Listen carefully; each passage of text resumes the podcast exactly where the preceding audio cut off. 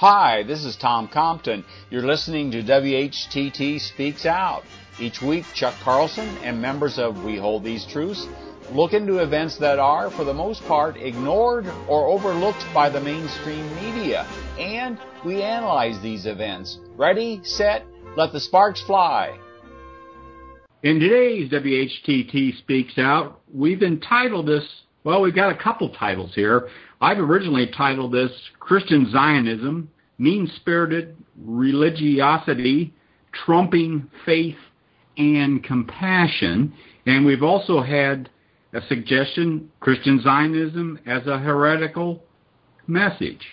And first of all, for those who may not know, I went to dictionary.com and looked up religiosity. And it has two definitions. One, the quality of being religious, piety, devoutness. Two, affected or excessive devotion to religion. And we're going to be talking about a new phenomena. Craig Hansen gave us a report from his vigil at the CUFI event in Sacramento, and you can listen to that podcast just the week prior to this one. And the subject is Christian Palestinianism, and we're going to talk about it. We're going to talk about the the fellow that named it. His name is Dr. Paul Wilkinson. He's from the UK. And but I, wanted to start off with this concept of religiosity and I want to refer to a piece. It was uh, actually a, an address by our friend Reverend Alex Awad, who is a Palestinian Christian. He has a small Baptist church in East Jerusalem, and he's also a professor and, and dean at the Bethlehem Bible College. And we'll also have a link to this paper. It's entitled Palestinian Christians in the Shadow of Christian Zionism. I'm going to quote some of this. One Sunday afternoon in July 2000, many members and pastors of local evangelical congregations from the Palestinian territories in Arab East Jerusalem had gathered at the Bethlehem Hotel in Bethlehem in order to celebrate the formation of a new council. An American woman who was present at the meeting approached one of the pastors and asked permission to say a few words to the assembly. The moderator, totally unaware of what the woman might said, nonetheless agreed to let her talk. When the lady took the microphone, neither I nor others present could believe the words that came out of her mouth. She declared to the Palestinian evangelical Christians assembled that she had a word from the Lord for them.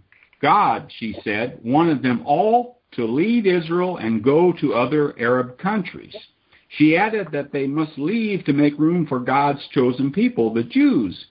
Moreover, she warned the pastors and the audience that if they did not listen to the instructions which God had given through her, God would pour out his wrath on them. And they did escort her out of the room. Let's turn to a couple of Bible verses that are kind of applicable, I think. John 13:35 Jesus is saying, By this all will know that you are my disciples if you have love for one another. And that certainly kind of flies in the face of what that lady was demonstrating at that meeting. James 1 verses 26 and 27. If anyone thinks he is religious and does not bridle his tongue, but deceives his heart, this person's religion is worthless. Religion that is pure and undefiled before God the Father is this to visit orphans and widows in their affliction and to keep oneself unstained from the world.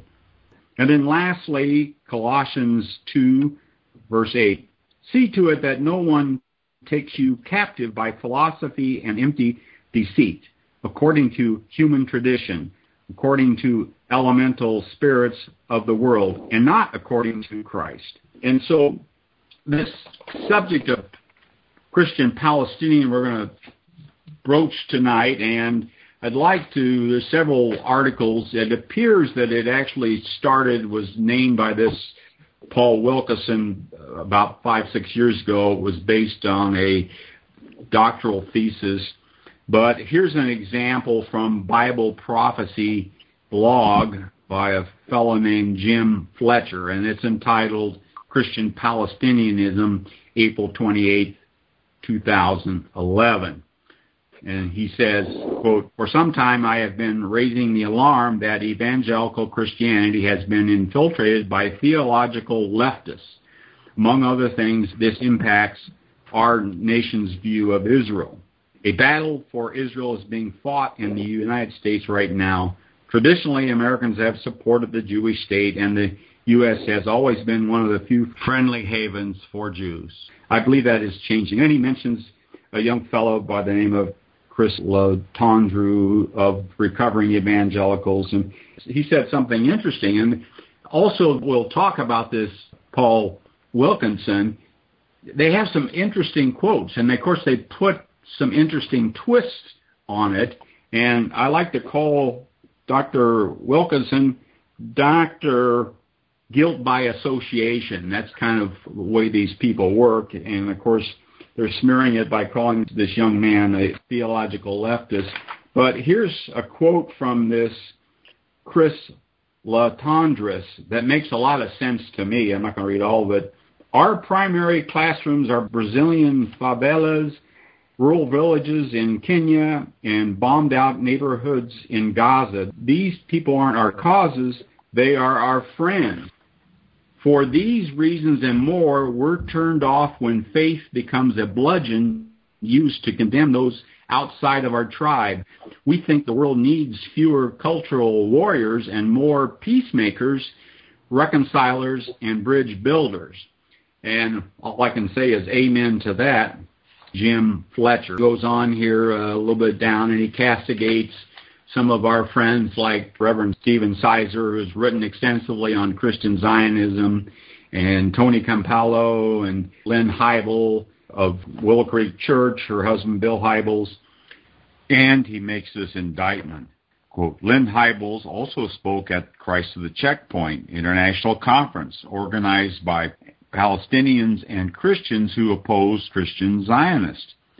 On the website, ChristattheCheckpoint.com, we also learned that Tony Campolo characterizes Christian Zionism as, quote, theology that legitimates oppression, unquote. And then Fletcher replies, Christian Zionism is a theology that legitimates oppression? That is a lie. And he continues on down here, a word of caution the nastiness of the proponents of Christian Palestinianism will be a continual problem. We must engage these attacks, which are ultimately attacks on the Jewish people. And then he concludes this piece with this quote, leftists will always present themselves as reasonable, compassionate, quote unquote, careful thinkers. They focus heavily on social justice issues and love causes that would make the pacifist Hall of Fame. Yet there is a malevolence associated with the loathing of Christian Zionists. Check it out for yourself. Unquote. And I don't think we've got a loathing for Christian Zionists. We've got a, a deep sorrow for their religiosity that seems to lack some compassion, lots of compassion about what's happening to the Palestinians. And so I'll just give a little brief synopsis here of this Paul Wilkinson. He's an associate minister at Hazel Grove Full Gospel Church in Stockport, England. He has a BS in mathematics and statistics, BA and MA in theology, and a PhD in religions and theology. And an edited version of my PhD thesis was published by Paternoster Press in 2007 entitled For Zion's Sake, Christian Zionism and the Role of John Nelson Darby. I have also studied at the International School of Holocaust Study at Yad Vashem in Jerusalem. That kind of says volumes right there. So I'm going to open it up to some comments yeah, I'll, I'll be glad to jump in. I'd like to go back to something uh, Chuck said last week or two weeks ago, talking about the language being hijacked. And that seems to be the common theme. Whenever I, I look at someone talking about Christian Zionism, they make assumptions like the word Jew. Who is the Jew? Is it ethnic? Is it traditional? Is it you know who who are these people? Sammy Davis Jr. said he was a Jew. Does he have a right to taking Palestinian land? These issues do not get addressed. Tom, what you did by putting up that Australian documentary about the, the abuses of the Palestinian children by the IDF forces, that is something that doesn't get addressed when the Christian Zionists talk. Uh, like that young man that you mentioned in the article just previous. The issue is social justice, is caring for humanity. Blessed are the peacemakers, like we always talk about. The language has been hijacked to make somehow the people that have confiscated this land over there legitimate. And the, the thing that bothers me, and they say, well, I've been reading Alan Dershowitz's book on the, the case for Israel, and he says, well, you know, if, if you are against Israel only, you know, you're just a uh, international bigot because you should be caring about uh, problems all around the world. Well, problems around the world aren't being financed and supported by the Christian community. What's being done to the Palestinians is being financed by the Christian community. And then my, my father-in-law just got a, a flyer in the mail from International Jews and Christians Association or something called Wings of Eagles, where they want you to make a tax-free donation to this organization so they can go get Russian or Ukrainian Jews and fly them into the occupied territories of Palestine and set up settlements uh, and get a tax write-off to boot. I mean, it's just crazy. Like I talked about last week, white is black and black is white. That was a very good comment, Craig. I'd like to add this thought here. I wonder if Christian Zionists would consider this example to be an example of Christian Palestinianism. I got this email from a man, his name is Dr. Salim Munayer, and his ministry is Musalaha. It means reconciliation in Arabic. Dr. Muniar is a Israeli citizen. He's an Arab. He would be actually a Palestinian. His parents' land was stolen from them by the Zionists in 1948. They were able to stay in the country, and he lives there today and as a citizen. His group is interested in reconciliation of all people in Israel and it's concerned with Palestinian and Israeli Christians, whether they're Jewish or Arab. And here's what he says about their upcoming children's summer camps. Musalaha's Israeli Palestinian Children's Summer Camp is designed to provide a framework for Israeli and Palestinian children to meet together in a fun and friendly atmosphere. Here they have the opportunity to build relationships with children from the other side whom they would otherwise not have the chance to meet and learn to counter many of the stereotypes they have learned. They walk away from these camps learning new phrases and songs in Hebrew and Arabic, share habits, become agents of change even at a young age, and leave having made new friends. We also invite Sudanese refugee children to participate as the children learn to be around other groups of people who are living in both Israeli and Palestinian societies. These children represent the future of this land, and if we do not invest in them now and help them understand their common humanity as individuals made in the image of God, we will have missed an a wonderful opportunity to impact their perceptions and decision making processes early on. Wow, what a what a true example of Christian charity that Jesus taught us. It makes it pretty clear that what these people are saying about Christian Palestinianism is really suspect. Chuck, would you like to add some thoughts?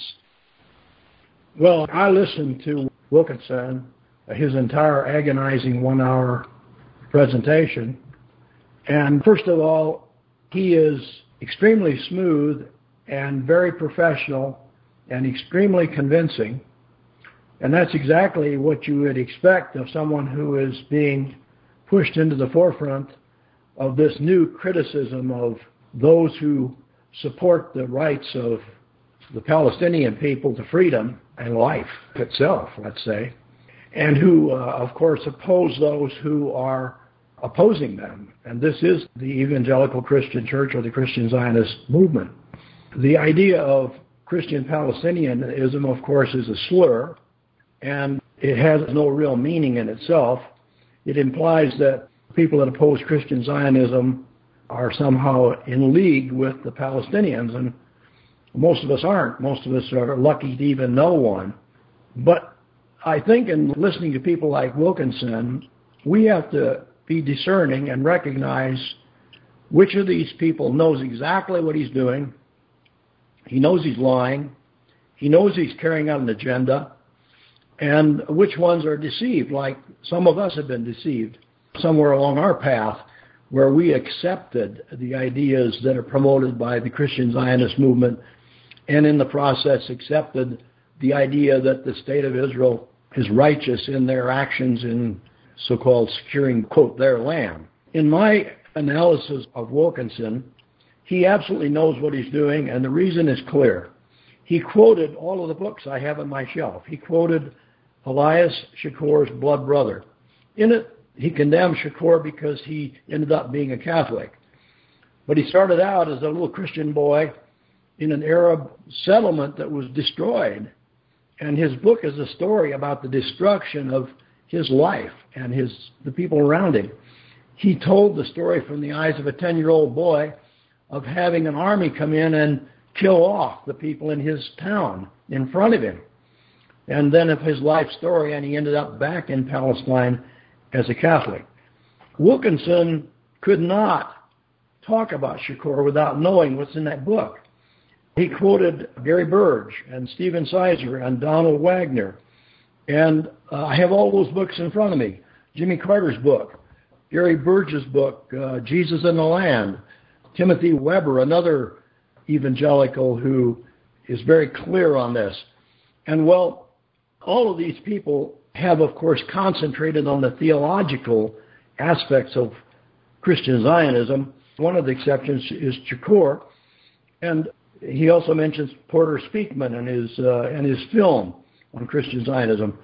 What Wilkinson tries to do is he tries to focus upon opponents who have not really come out boldly and said Israel kills Palestinians deliberately and it's murder and prove it, with the exception of Chacour, and that I think is his weak link.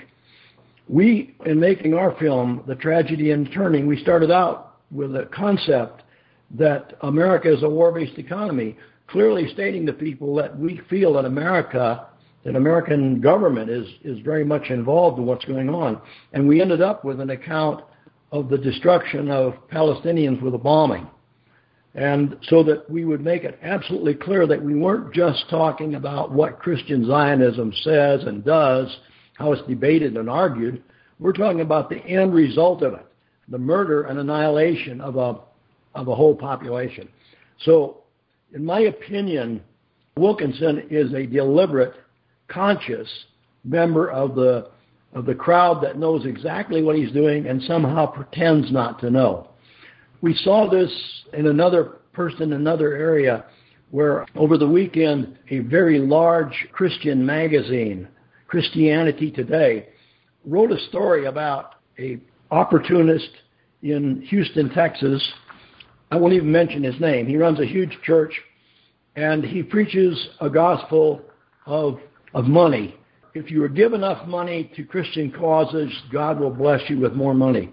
And then the article in Christianity Today pointed out that this guy who preaches that has been able to get so much money given to him that he has a net worth of $140 million. Obviously, he knows what he's doing. He knows he hasn't given away the $140 million of his own money when he's telling all of the people in his mega church to put money in the plate because they'll be blessed by God. Wilkinson is every bit as culpable and guilty as is uh, this man that was written about and, and many others. So my appraisal of it is that we have to treat him like what he is. He is a conscious and deliberate part of the Zionist problem. It's my analysis. Chuck, also with Wilkinson, when he speaks, you know, he's coming from a sort of full gospel background, and he starts speaking. Well, the Lord has given me a word, you know, and he he, he goes off on this whole thing about you know, come out, come out from you, come out. You know better. God's going to judge you, and so forth. And he's speaking as if he's speaking for God, and has this whole aura of the power of God behind him, in which is you know trying to justify his existence. True. Good point. William, you have any comments? Well, one of the things that I noticed, and, and this is, goes back to Chuck mentioning all of the documentation that he supplied, and I'm familiar with a lot of those books. I have, you know, several of them on my shelf as well.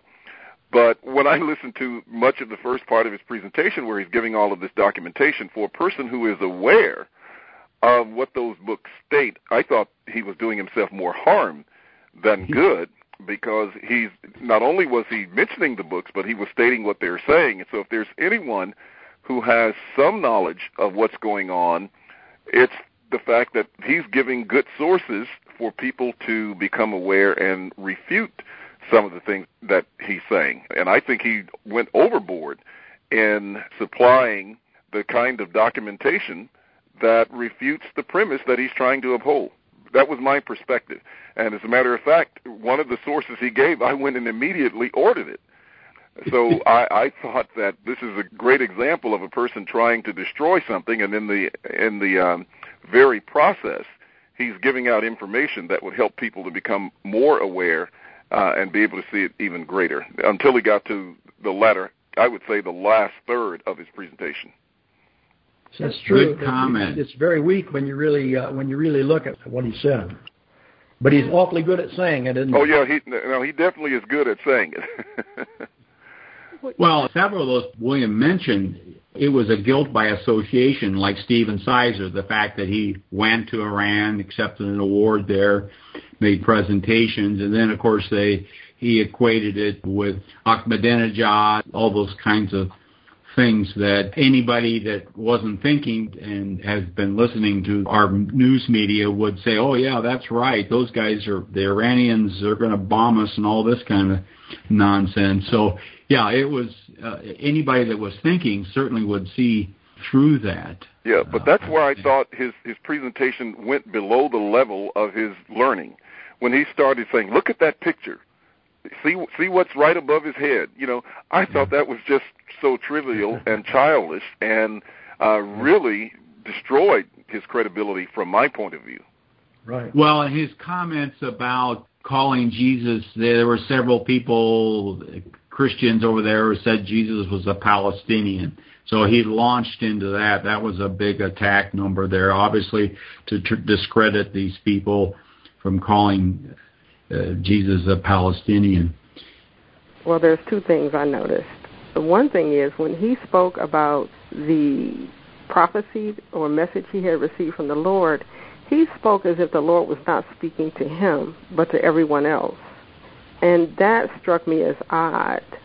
And then the other thing is he, he tried to neutralize himself when he spoke of the extremist Christian Palestinians and the extremist Christian Zionists or Zionists. He tried to put himself in a neutral place, and you really can't on this issue. You're you're either on one side or the other, and I thought that was kind of strange too because he's he really spoke as someone who really believes the Zionist message, but at the same time he tried to neutralize himself and separate himself from the message. Exactly. So I, I thought I thought that was kind of strange. Very good. He talked about the uh, yeah the uh, radical Christian Zionists who he didn't identify with. Exactly. And all of his message was really the same message as everyone else who mm-hmm. believes this heretical message about Zionism. And it sounds to me as though he really lacks understanding. And I I put myself in his shoes because I was once blinded. And so all I could think about is that he really lacks understanding, which means of course he needs our prayers.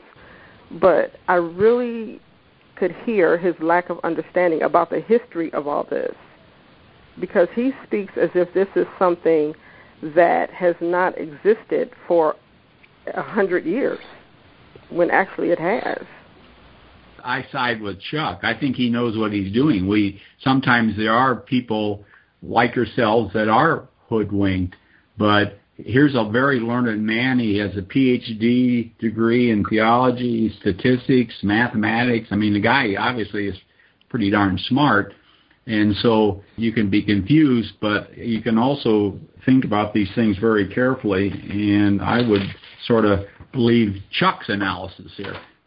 Well, self-deception is a powerful thing, and uh, Lori's saying that that there, that the, the element of self-deception, we do it ourselves, and uh, there's nothing that says a man like this cannot convince himself that he's doing the right thing. Just as a guy who preaches the success gospel probably convinced he's doing the right thing, even though he's accumulated 140 million dollars doing it.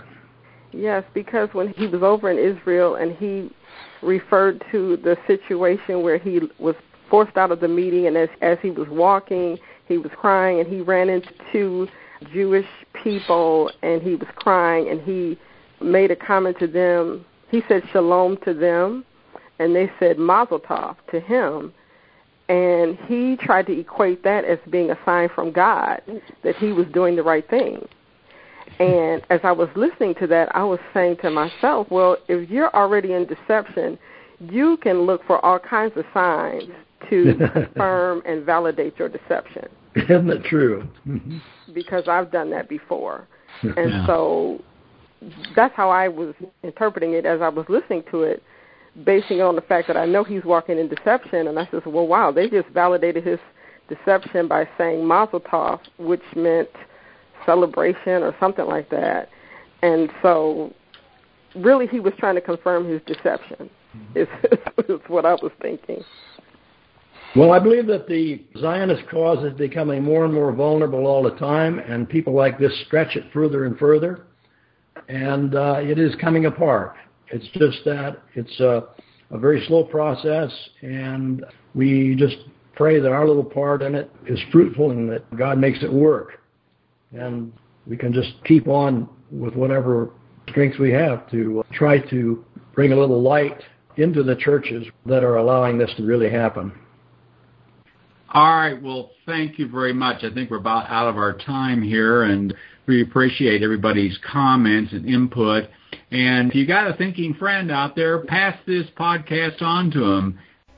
Thanks for listening. If you like this program, please let your friends know about it and our other thought provoking podcasts. And be sure to visit our website, whtt.org, for a wealth of information on Christian Zionism and other critical issues that we face. Also at WHTT.org, you can watch for free our award winning documentary film, Christian Zionism The Tragedy and the Turning, Part 1. Join us in our efforts to wake the town and tell the people. Start small, think big, and press on towards the straight gate.